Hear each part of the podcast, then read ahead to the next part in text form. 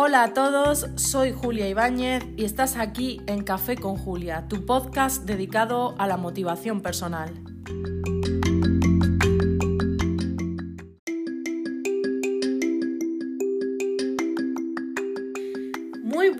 Días, otro domingo más. Ya estamos aquí, todos los que somos madrugadores y los que no, no pasa nada, un poquito más tarde o mañana o cuando os apetezca, os ponéis y os escucháis este, pues este café mañanero que, en el que yo os doy un poquito la chapa con un poco de, de profundidad y de pensamientos propios. Y qué bien me está viniendo, qué bien me está viniendo esto de sentarme, de ponerme aquí a grabar de intentar ser organizada, de cumplir una rutina que me he propuesto y sobre todo de hablar con todos vosotros. Porque la verdad, me encanta el poder eh, exteriorizar un poco todos esos pensamientos que tengo yo en la cabecita. Así que, bueno, si eres nueva aquí, pues oye, tampoco es que llegues muy tarde porque este es el cuarto capítulo, así que no te has perdido mucho por ahora. Tienes todos los capítulos anteriores disponibles para que puedas escucharlos. Tienes también mis redes sociales, Instagram, en el que me podéis encontrar como Café con Julia. Allí, a través de esta plataforma tan bonita, pues podéis contactarme, podéis comentarme y podéis compartirme con todo aquel que, queráis para que lleguemos a cuanto más mejor.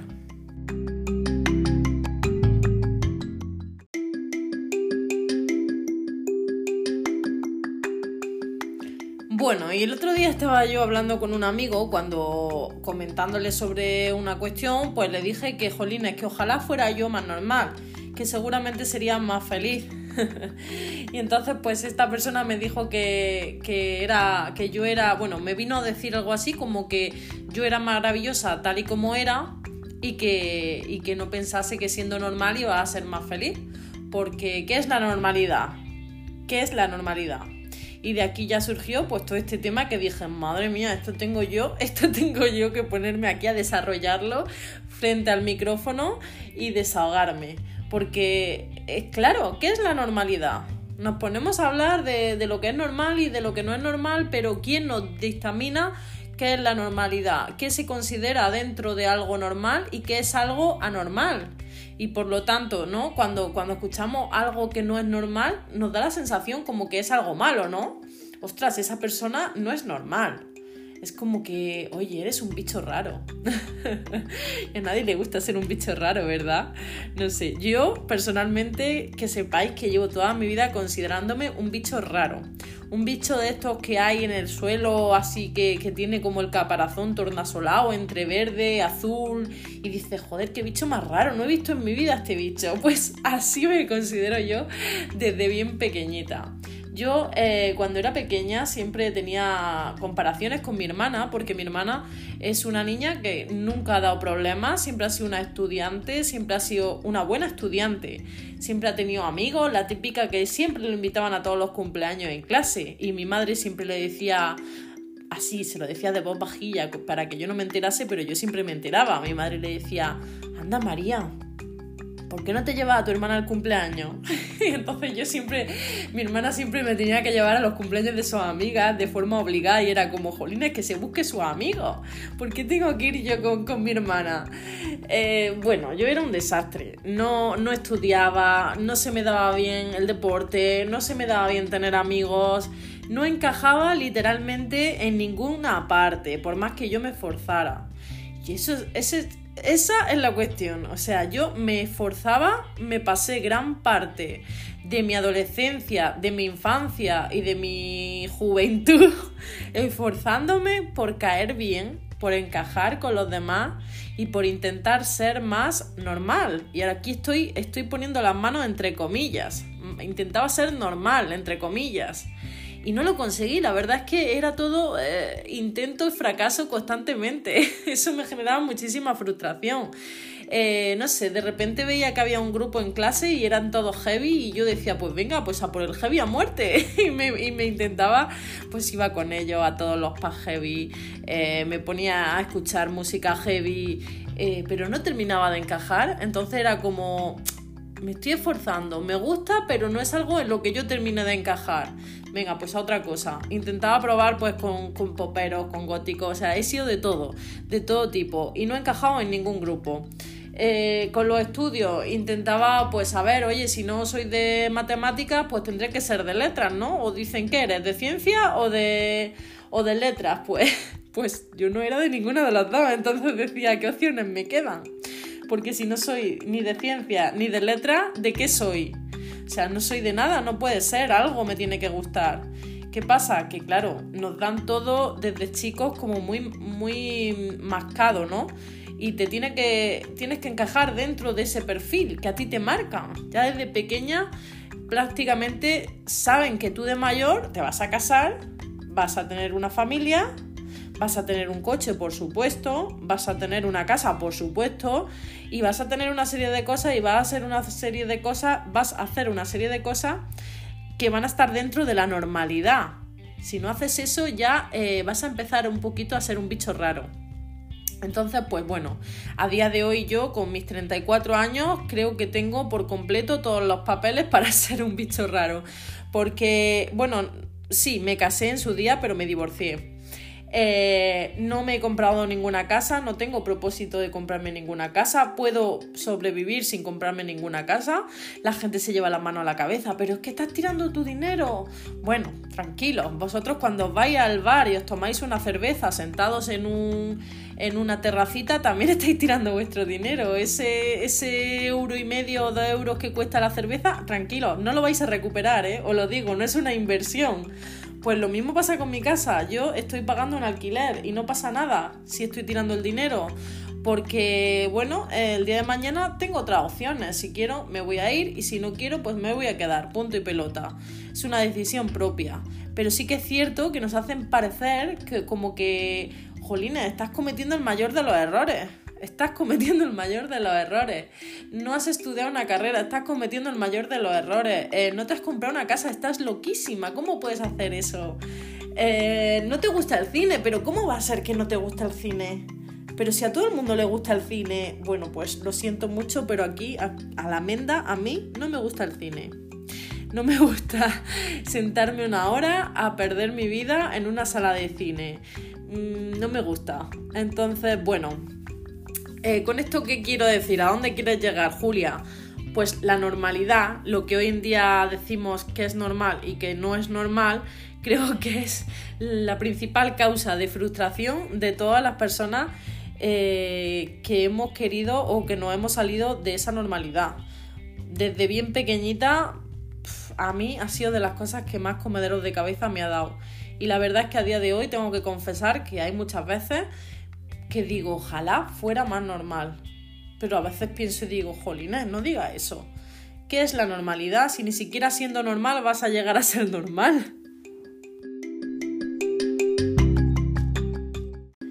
Desde mi punto de vista, creo que el mayor error que cometemos en esta sociedad es querer que todos seamos iguales. Eso hay una parte pues de esta sociedad en la que vivimos, eh, de esta forma de vida, en comunidad, en sociedad, como queréis llamarlo, hay una parte pues que le interesa mucho que todos seamos de esa manera porque así somos más manejables o somos más similares y por lo tanto saben un poquito de qué manera nos vamos a comportar de forma conjunta. Eh, desde mi punto de vista es el mayor error de la sociedad porque en vez de analizar en lo que una persona destaca y motivarlo en eso y ayudarlo con eso, lo que hacemos es eh, todo lo contrario, ver en lo que una persona eh, cuando destaca en algo intentamos apagarlo, quitarlo, eh, no, esto no está bien, esto no es bueno, esto, esto no está nada bien, un niño, por ejemplo, que saca malísimas notas en matemática, pero que es un hacha en dibujo eh, que es una persona que, tiene una capacidad de dibujar, tiene un lado artístico increíble, ¿qué se le dice?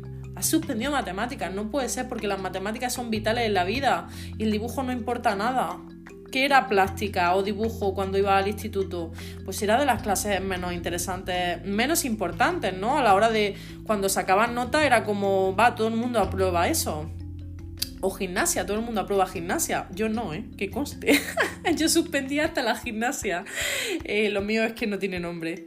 Entonces, bueno, pues en vez de decir, jolín, esta persona destaca, esta persona podría tener un perfil creativo muy bueno de cara al futuro. Podría ser, por ejemplo, no sé, pues un gran publicista, una persona que haga unas campañas increíbles porque tiene una imaginación buenísima.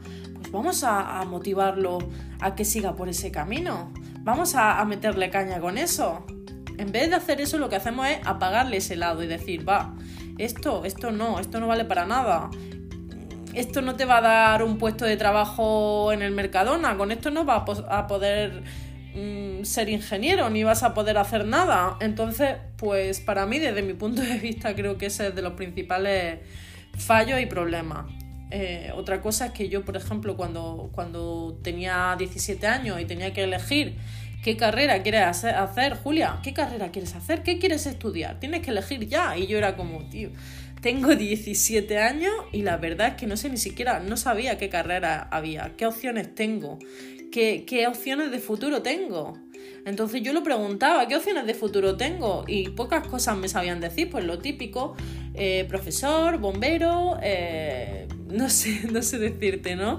Eh, abogado, eh, hay como una serie de cosas que tú dices, pues no sé, con 17 años, la verdad es que no me veo ni de abogado, ni de bombero, ni de, ni de nada, porque no sé ni siquiera qué quiero cenar esta noche. O sea, era una, una situación para mí que me generaba mucho estrés y que no pude afrontar porque realmente no sabía qué es lo que me gustaba. Y eso me llevó al fracaso escolar porque porque no fui capaz de decidirme por una carrera.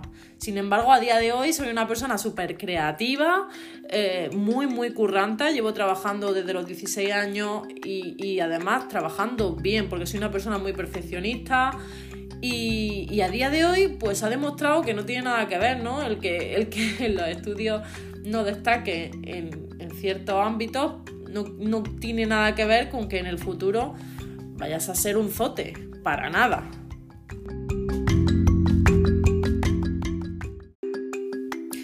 la verdad es que creo que este capítulo está siendo un poquito más caótico mm, y me está siendo un poquito más difícil de desarrollar que otros capítulos porque eh, es, creo que es un tema que igual que otros capítulos va a dar para mucho, ¿no?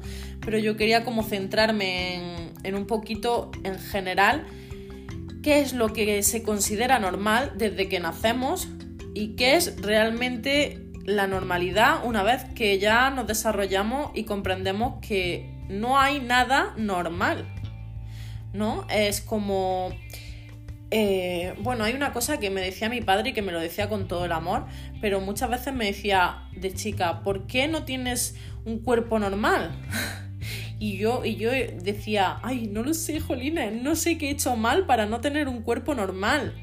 Pero claro, yo a día de hoy me pregunto, ¿y qué es un cuerpo normal? ¿A qué, a qué te refieres con un cuerpo normal?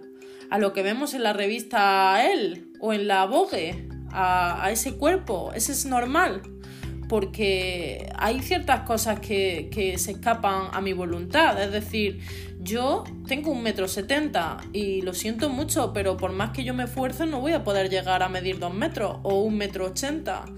Yo eh, soy una persona que tiene tobillo grueso y por más que yo me esfuerce te puedo asegurar que mis tobillos van a seguir gruesos.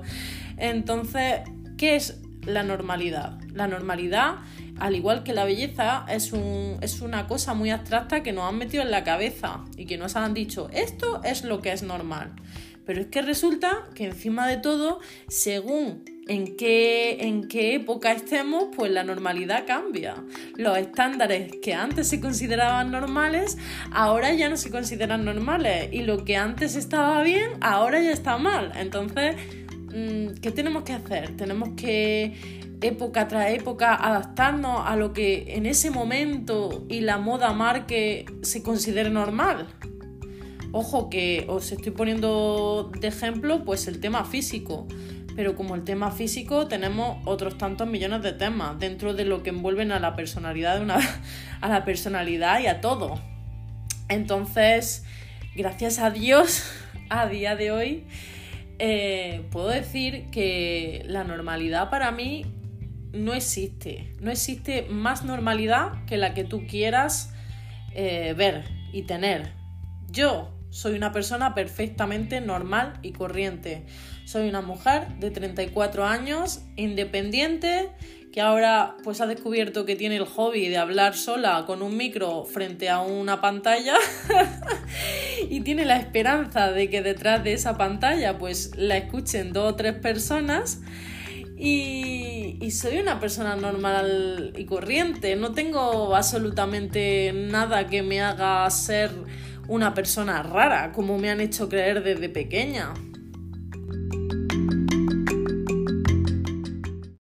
Así que, personas raras del mundo, si consideráis que tenéis algo que os hace ser diferente al resto de personas y que consideráis que es una rareza, por favor, explotar esa rareza al máximo porque es realmente lo que os va a hacer destacar frente al resto, lo que os va a hacer ser diferentes y lo que os va a dar ese punto eh, diferente y, el que digas, oye, es que esta persona es así. Y, punto. Y que todo el mundo diga, jo, es que, por ejemplo, Julia, esta tía está loquísima. ¿Por qué? Porque es así. A mí eso es lo que me hace ser diferente. El punto de locura que tengo me hace ser muy diferente. El que soy la única que llega al trabajo riéndome, intentando aportar un poco de felicidad, me hace parecer una loca. Puede ser. Me hace ser única. Eso te lo puedo yo asegurar. Así que, Joline, estate orgullosa de ser diferente, rechaza la normalidad, aléjate de ella.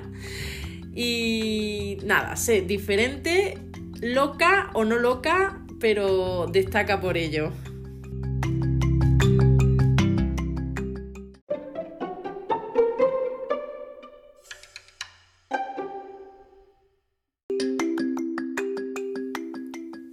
Bueno, ya llegamos al punto final de este capítulo. Me ha costado muchísimo, muchísimo, muchísimo desarrollar este capítulo porque realmente es un tema que por más que lo escribo, ¿sabéis qué pasa? Que yo me hago pues mi planning, mi guion, pero no me gusta seguir un guion a raja tabla porque luego se nota como que no es algo natural. Al final eh, creo que lo que me hace destacar, hablando de, en este capítulo de, todas esas cosas, es mi naturalidad. Y sí que es cierto que me gusta hacerme un guion para no andarme mucho por los cerros de Úbeda, porque yo soy mucho de, andar por las ramas. Eh, pero claro, eh, este guion me ha costado horrores seguirlo, porque es un tema muy complicado y, bueno, espero que haya quedado un poquito claro. Espero que os haya gustado sobre todo. Eh, si es así, de verdad, no me canso de decirlo. Tenéis mi Instagram, Café con Julia. Me encantaría que allí, en mi último post, por favor me escribieseis. He escuchado tu capítulo y me ha gustado, Julia. O, oye, este último capítulo me parece que es un poco lioso, Julia. me parece que estás un poco loca. Lo que queráis, allí me podéis comentar lo que queráis. Pretendo que eso sea una comunidad y siempre del de respeto, pues podéis decirme tanto cosas buenas como cosas malas. Y siempre desde el respeto, ¿eh? Por favor, no me hundáis más todavía. Así que nos vemos el domingo que viene hablando, pues no lo sé, de cualquier otro tema que se me pase por la cabeza. Un beso y hasta pronto.